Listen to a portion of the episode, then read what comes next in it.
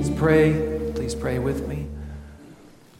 Father, thank you that in this world, where so much is fleeting, so much is temporary, so much is like those soap bubbles our children blow and reach out for and catch and pop. And yet, we have just sung the great truth that you are forever mine because we are forever yours. All by your grace. It's amazing grace how sweet the sound that saved a wretch like me.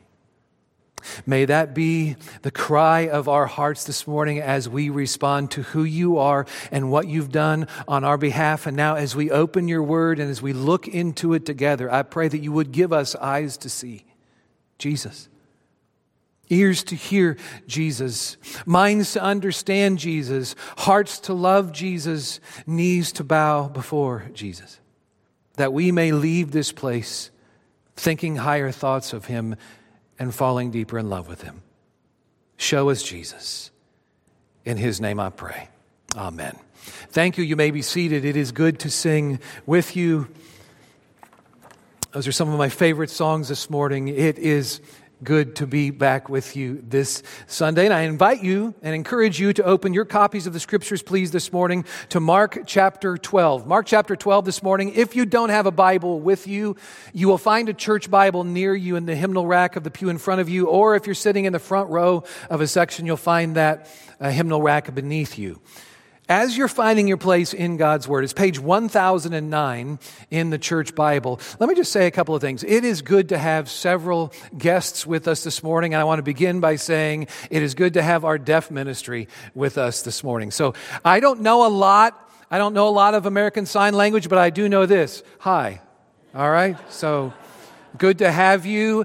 And I mean that. They meet every Sunday on the opposite end of our building. And special thanks to Pastor Mark and Jan Coleman and for them leading this essential ministry. This is one of the key deaf ministries in the entire Chicagoland area.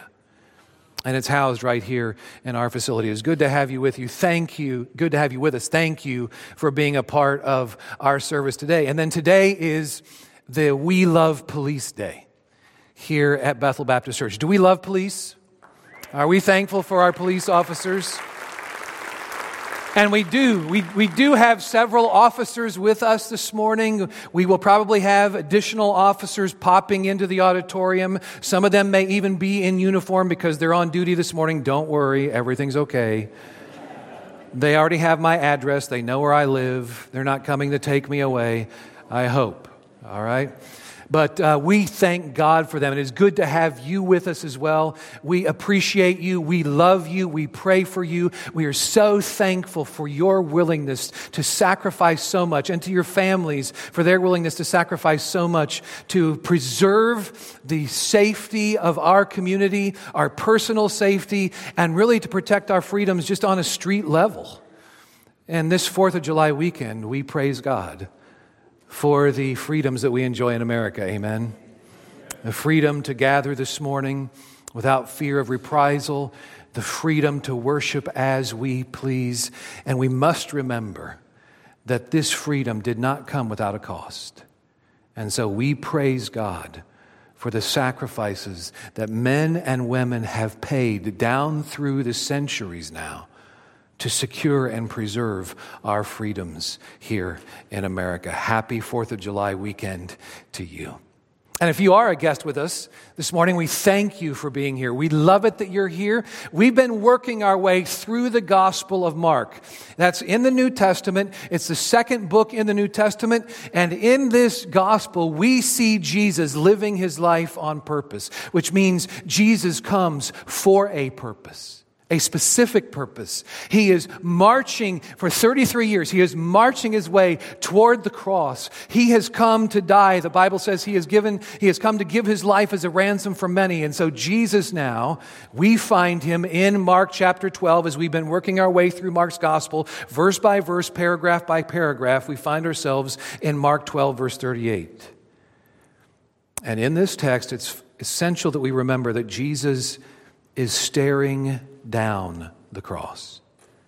The cross is about 72 hours away for him. This is Tuesday of Passion Week. He's in the temple. He's teaching the people in some of his final hours. And in some of his final hours, he will say some of his most important things. So let's listen. Let's hear what God would have for us this morning as Jesus lives his life on purpose and calls us to join him in that, beginning in verse 38 of Mark chapter 12. And in Jesus' teaching, he said, Beware of the scribes who like to walk around in long robes. They like, long, they like greetings in the marketplaces. They like to have the best seats in synagogues, in the synagogues and the places of honor at feasts. They devour widows' houses and for a pretense make long prayers, so they will receive the greater condemnation. And then Jesus sat down opposite the treasury there in the temple. He watched the people putting money into the offering box. Many rich people put in large sums, and a poor widow came and put in two small copper coins, which together make a penny. And he called his disciples to him and said to them, Truly I say to you, this widow has put in more than all those who are contributing to the offering box. For they all contributed out of their abundance, but she, out of her poverty, has put in everything she had, all she had to live on. This is the word of our God. Now, the older I get, the more I find myself saying in illustrations that I'm about to share with you, in asking this question, how many of you remember when? That's when you know you're old, right? How many of you remember when you were in Sunday school as a child and your teacher would pass around something that looked like this? Everybody remember what this is? What is this? This is a plastic model or replica of a church building, complete with a steeple, with an open coin slot on the top. And our Sunday school teacher would pass this around the class to all the boys and girls, and we dig in our pockets after we had dug through our sofa. And we would put in pennies and nickels and dimes and quarters. And at first glance, it may seem that this scene in Mark 12 is all about that. But it isn't. And so this is not going to be a sermon that's primarily about money. And that's because the primary issue that we struggle with in life really isn't about money. The big issue is never our money, it's always our heart. It's what Jesus says in Matthew 6, verse 21 Where your treasure is, there your heart will be also. You want to know where your heart is? You want to know what you're all about? You want to know what you love? Just follow the money. It's a window to the heart. And in each of our hearts, then, there is a connection between what we love and what we're willing to sacrifice for. And for us to really get how deeply that connection goes between what we love and what we sacrifice for, we've got to see that these seven verses in Mark chapter 12 are actually a part of a bigger story. Do you know we don't read the Bible like it's a dictionary? Don't read the Bible like it's a dictionary. How many of you, somewhere at home, you still have a hard copy of a dictionary? All right? That's everybody who's over 50, okay? the rest of you are like, why would I have a hard copy of a dictionary? I have Google. But you know that in a dictionary, two words can appear right next to each other, adjacent to each other, and be totally unrelated to each other. Like the words zoo and zoom unless you're a part of the Fields family. When we used to go to the St. Louis Zoo and we lived downstate, and we had we were drive, uh, dragging five kids through the zoo, and it would start to rain, and then we would zoom through the zoo to get back to the vehicle. Listen, there in, in the dictionary, you can have two words right next to each other, totally unrelated to one another, but that's not the case when you're reading the Bible, because the Bible is a story. And in a story, chapters and paragraphs connect the dots in the telling of that story, in the flow of that story. And that's what's happening right here in Mark chapter 12. What Jesus says about the scribes and the widow in the verses we just read is connected to what Jesus has just said to a scribe about the great commandment, about loving God with all our heart and all our soul and all our strength and all our mind and loving our neighbor as ourselves. And now Jesus is going to unpack that connection here. He's going to show us what the great commandment looks like in real life. That's why the big idea of this text is that we love genuinely by living sacrificially. We love genuinely by living sacrificially. And if we're going to do that and be that, there are going to be some things that we ha- we're going to have to embrace, and there are going to have to be some things that we're going to have to avoid. That's why Jesus leads off this text by saying in verse 38 Beware of the scribes. Beware of the scribes. Now, if you weren't here last week, we spent a lot of time last week talking about the scribes. I'd encourage you to hop onto our YouTube channel and just watch what was said last week during this time about the scribes. The scribes are a part of the religious elite in Israel. They eat, drink, and sleep Old Testament law and that's why they're considered the lawyers of the day. So they host podcasts and talk radio shows. They offer advice on legal matters and family problems and spiritual issues. They are the highly respected social influencers of Jesus' day. And on this Tuesday of Passion Week, that's also Passover week, so the temple is bustling here with lots of people, hundreds of thousands of people, as Jesus is teaching there in the temple. And when Jesus says, Beware of the scribes, rather than honor the scribes, people are going to be taken aback.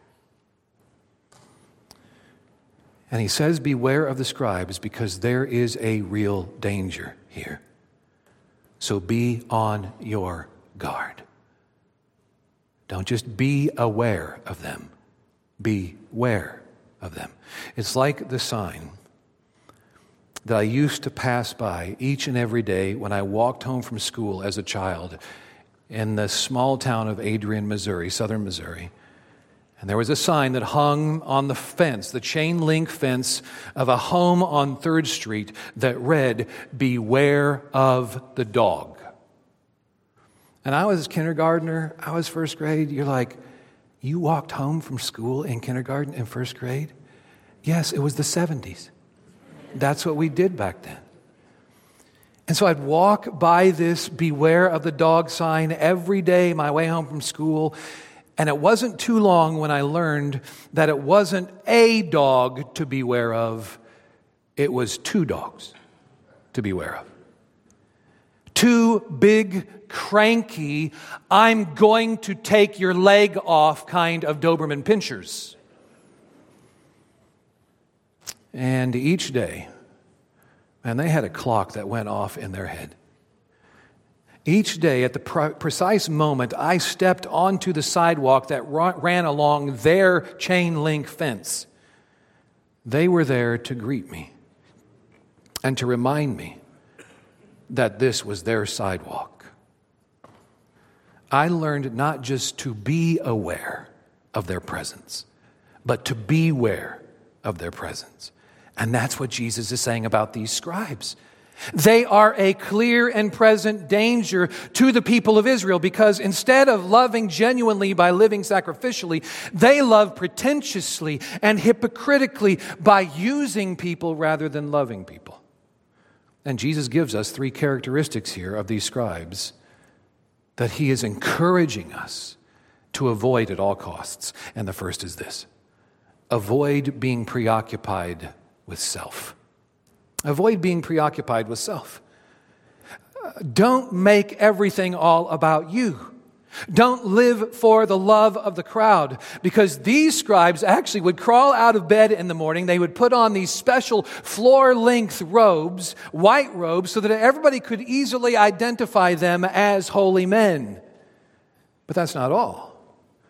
Because how many of you remember, there I go again, right? How many of you remember high school letter jackets? You remember letter jackets? How many of you owned a letter jacket in high school? All right? 17 of you, okay? That letter jacket, it had your school mascot on the back. It had your name above, the, above that mascot. And then you would get patches for lettering in baseball and football and basketball and track. You'd get patches for awards in music and theater and for being inducted into the National Honor Society. You could pretty much order a patch for anything from student council president to football team water boy.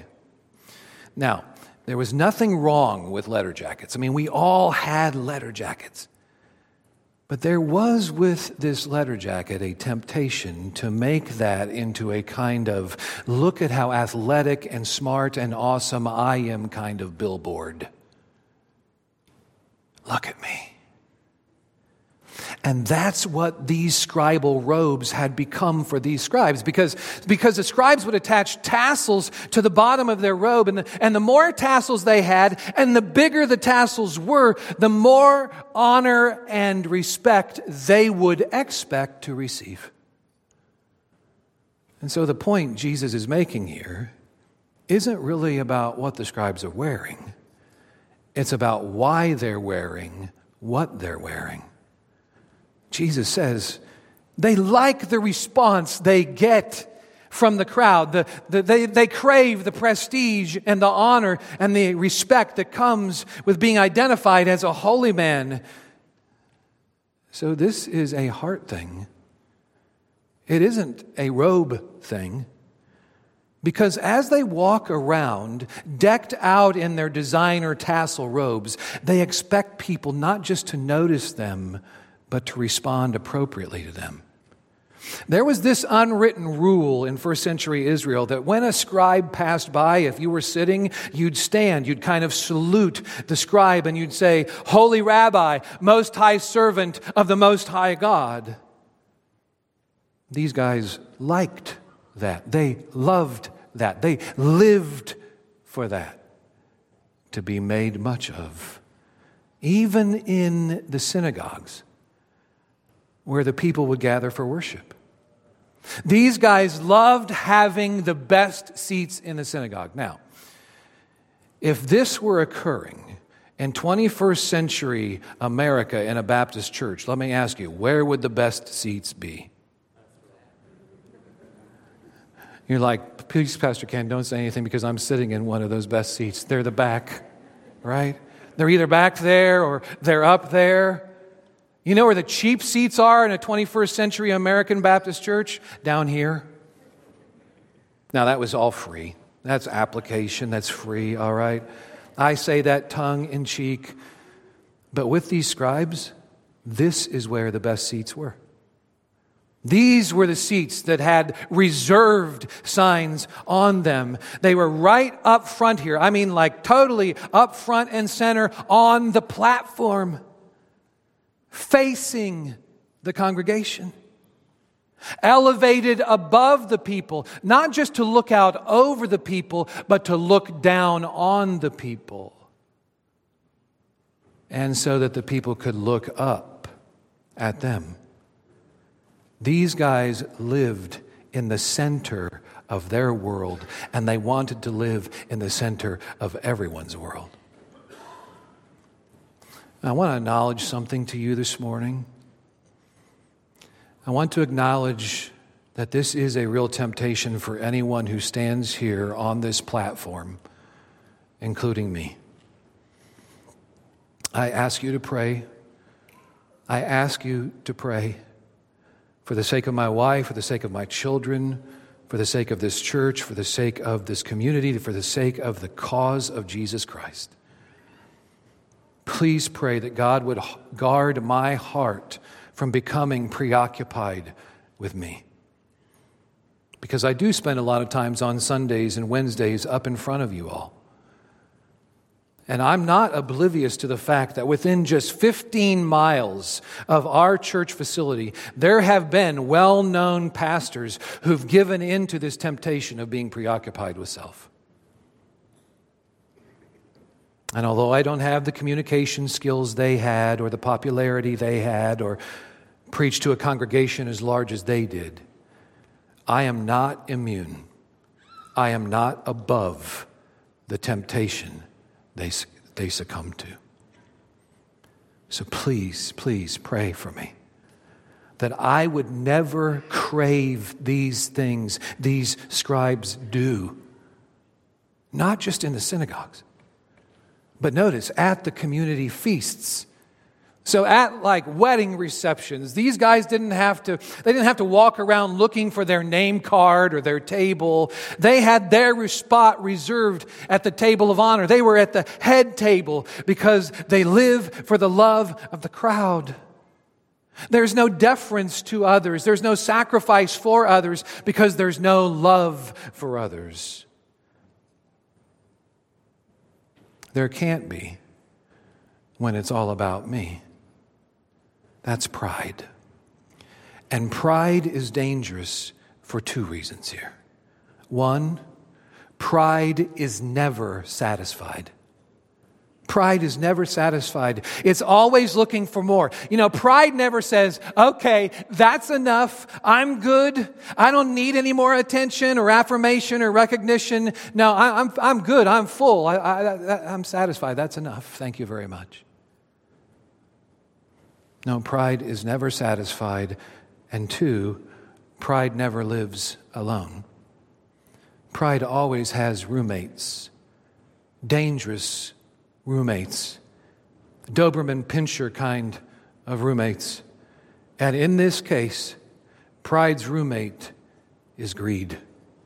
And so Jesus says if you're going to love genuinely by living sacrificially, you've got to be to, to avoid being a taker rather than a giver. Don't be like the scribes who don't live to give, they live to get. And notice how they're doing that. They're scamming widows who in Jesus' day were easy prey. Back then, widows had to fight just to survive. There's no Social Security, there's no 401ks, there's no 403bs, there's no IRAs. And because the workforce is totally dominated by men during Jesus' day, a widow can't get a job even as a greeter at Walmart. And so when her husband dies, her income dies with him. And that's when we would expect these scribes, these religious leaders, to step up and to step in in leading the charge to care for these widows. Because as James 1 verse 27 says, as we read earlier this morning, religion that is pure and undefiled before God the Father is this. Visit the orphans and widows in their affliction, in their need. But the scribes aren't caring for widows. Instead, they're exploiting widows. You see, when a husband died, often the widow would be forced then to mortgage her home for cash. And because this was a legal transaction, the widow would go to the scribes for legal counsel. And the scribes then would stand outside of her home and they would pray these really long public prayers in hopes of convincing that widow that they genuinely cared for her so that she would mortgage her home with them. And when she did, they, of course, became the legal owners of that home. And then often they would sell that home out from under her and pocket the proceeds. These guys are pretenders. They're pretending to care, pretending to love, pretending to be godly. And Jesus says, don't go there. Avoid being a spiritual fraud, a fake. a phony. Don't put on a show. God doesn't just dislike the show, He despises the show. And the scribes know that. They are the Bible experts of Jesus' day. They know what God has said about hypocrisy way back in Isaiah 29, verse 13. This people draw near to me with their mouth and honor me with their lips, while their hearts are far from me. And so I need to ask this morning is it really, really important to you that others celebrate you? Is it really, really important to you what others think of you, how they perceive you? Do you live for an audience of many or for an audience of one? You see, some professing Christians are so consumed with what others think of them and how others perceive them that they end up living in a prison of performance. And the problem with living in a prison of performance is that there's little room for anything or anyone else but you. There's little room for loving God and loving others. That's these scribes. And the kicker is, they know better. They are sinning with their eyes wide open. And that's why Jesus says they will receive the greater condemnation. Listen, listen. A greater knowledge of the truth translates to a greater accountability for that truth. It's what we read earlier this morning. Be doers of the word and not hearers only. And so Jesus is saying here, scribes, scribes, your day is coming and it won't be pretty. You don't play games with God or with his people.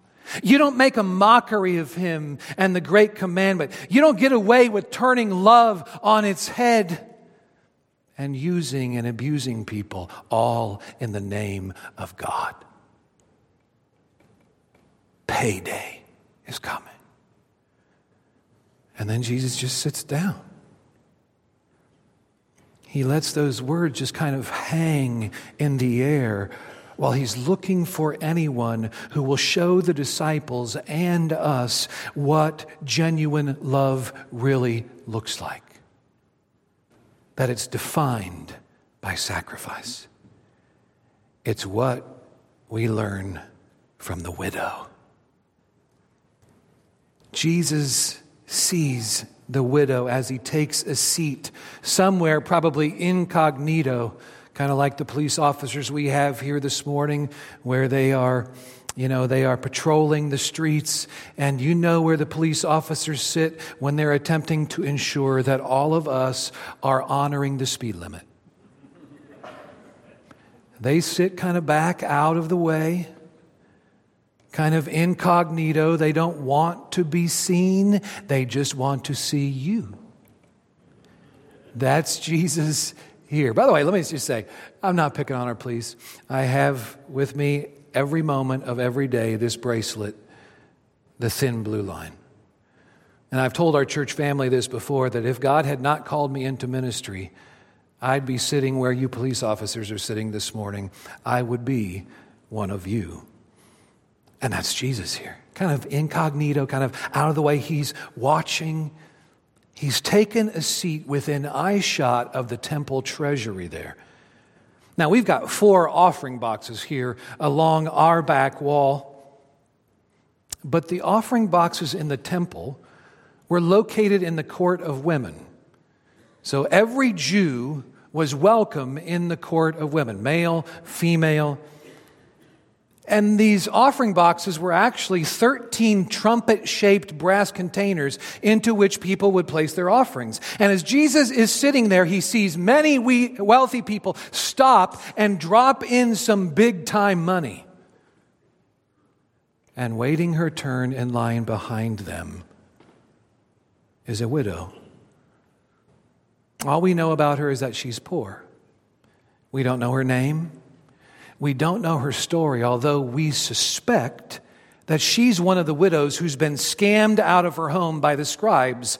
And she walks up to this trumpet shaped offering box and she drops in her two small copper coins, which together equal a penny or about 164th of a day's wage in that day. Bringing it forward to today, that's about $3 in today's money. It's not even enough to buy a biggie bag meal at Wendy's.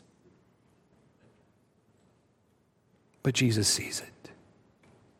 And Jesus loves it. He sees it all, not just the smallness of her gift, but the bigness of her sacrifice. Her little is of greater value to Jesus than the much the wealthy have given because she gives everything.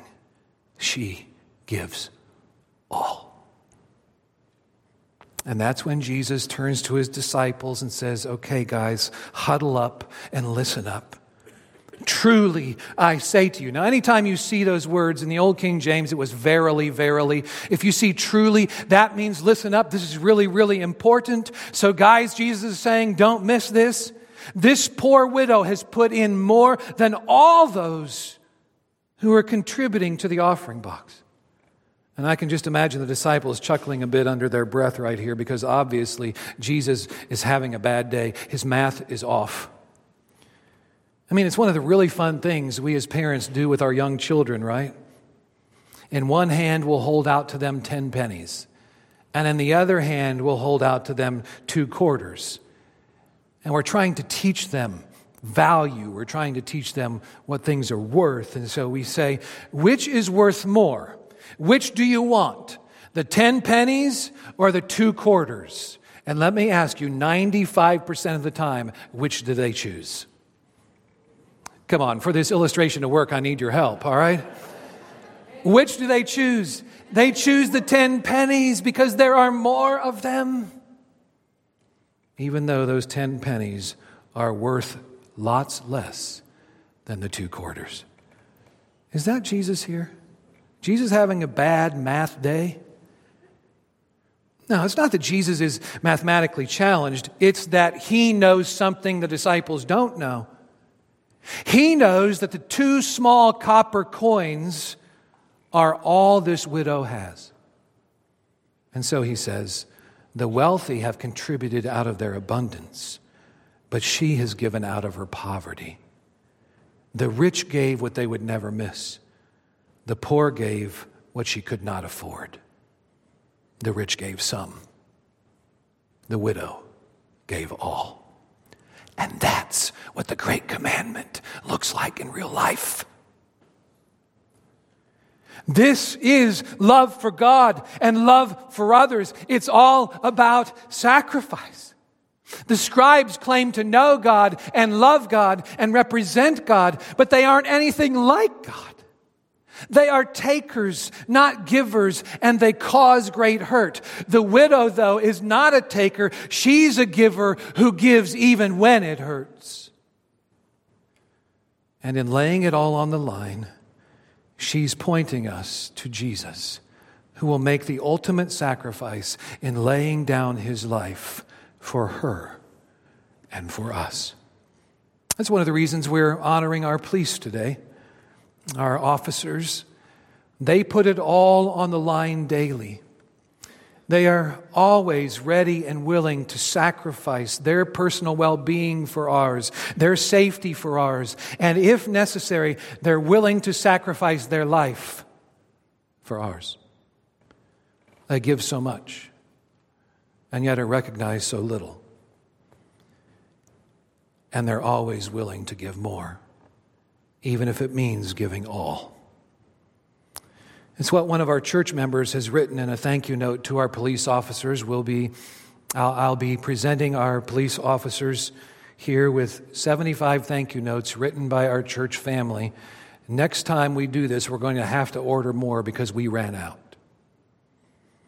Here's what someone has written. I don't know who this is, but it's, it's so, so good. It is a dangerous world. Thank you for your courage in putting yourself on the front line daily and nightly. Your work is hard. The cost is great for both you and your family. I value your passion to see justice, your dedication of service and sacrifice for others. I pray for you and your family. Prayers for wisdom, protection, and much blessing. Our police officers do daily what this woman, this widow, does. They point us to the greatest sacrifice ever made. They point us to Jesus, the one who came not to be served, but to serve and to give his life as a ransom for many, the one who came to give himself up for us by laying his life down for us. And the big question is why did Jesus do that? Why? Because we were in trouble, big trouble, life and death trouble. You see, sin had taken us captive and was leading us straight to hell when in steps Jesus between us and our sin, between us and our hell, between us and our death. And Jesus takes our sin and he tastes our hell and he rescues us from our sin and our hell by taking our place and dying our death. All of it as a sacrifice for us. This is our Jesus. That's why Isaiah 53, verse 5 says this He was pierced for our transgressions, He was crushed for our iniquities. Upon Him was the chastisement that brought us peace. And with His wounds, in His death, we are healed. We are freed. We're forgiven. Jesus came to do for us what we could never do for ourselves. He came for, to, to be for us what we could never be ourselves. That's why he must die. He must take the penalty for our sins upon himself as the perfect, holy, sinless Son of God. He must pay it all, and he has. And that's good news because it means that there's nothing left for us to pay. Amen. Jesus paid it all. And that's why salvation is always and only all of grace. Undeserved, unearned, unworked for. Because he did it all. That's why Ephesians 2, verses 8 and 9 say that you've been saved by grace and through faith, not of yourselves. It is a gift from him, not of works, lest any of us should boast. But the one who paid it all left nothing for us to pay. His sacrifice was complete, it was sufficient. He lays down his life for us so that when we come to him in faith, we are forgiven, we are loved, we are freed, and we are guaranteed a home in heaven. Would you come to Jesus? Right now, just by faith. Believe. Repent of your sins and turn to the one who died and rose again for you. And when you do, then, when you trust in Jesus by grace alone, through faith alone, there are three takeaways for all of us to take home today after the picnic. From this text, the first is this living sacrificially makes much of God rather than us. Makes much of God rather than us. This is the big contrast between the scribes and the widow. The scribes like to be made much of. The widow wants to make much of God because when she gives all she has, who will she have to trust in and depend on to meet her everyday needs?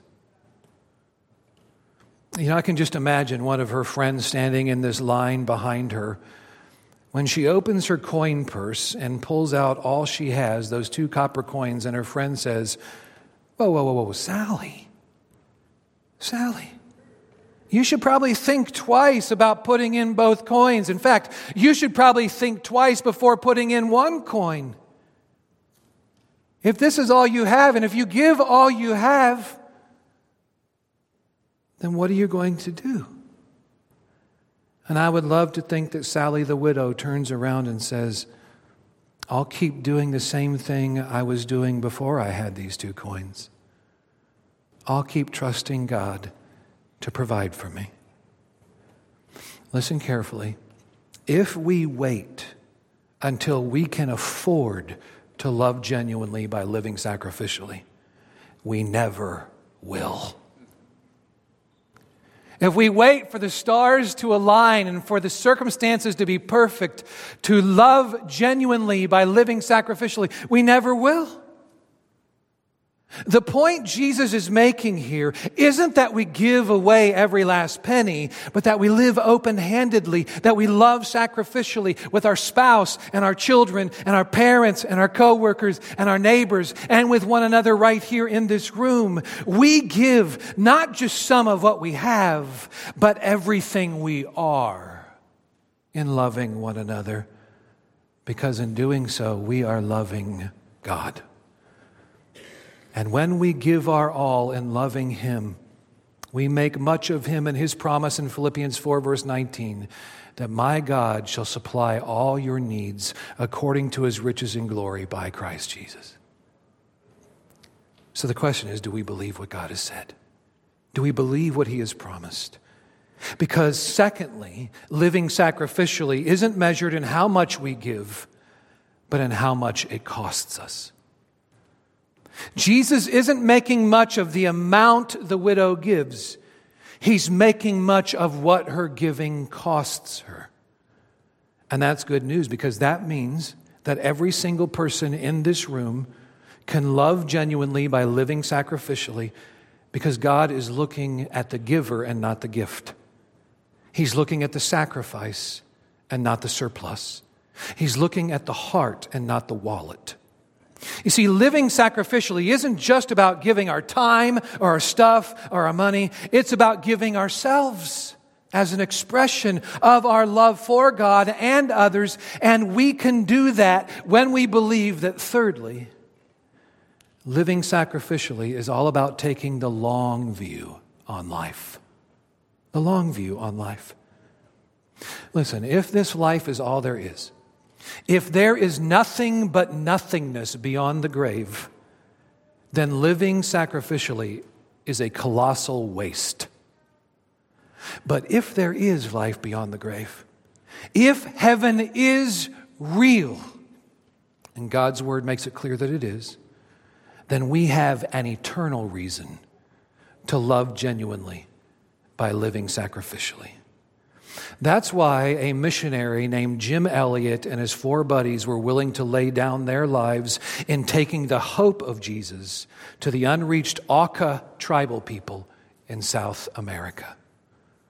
And not long before their lives were taken by the people they came to love and reach, Jim wrote this in his diary He is no fool who gives what he cannot keep to gain what he cannot lose. So, Bethel, on this day that we honor our police, let's be a people who take that long view on life and let's live sacrificially like Jesus because we've been loved genuinely by Jesus. That's why Ephesians 5, verse 2 says, Walk in love as Christ loved us and gave himself up for us, a fragrant offering and sacrifice to God. We are loved by Jesus, not just in this life, but forever. He is why we genuinely love. He is why we sacrificially live. And He is why it's never about the money. It's always about the heart. Amen. Father, may you take your word and apply it to our hearts and our lives.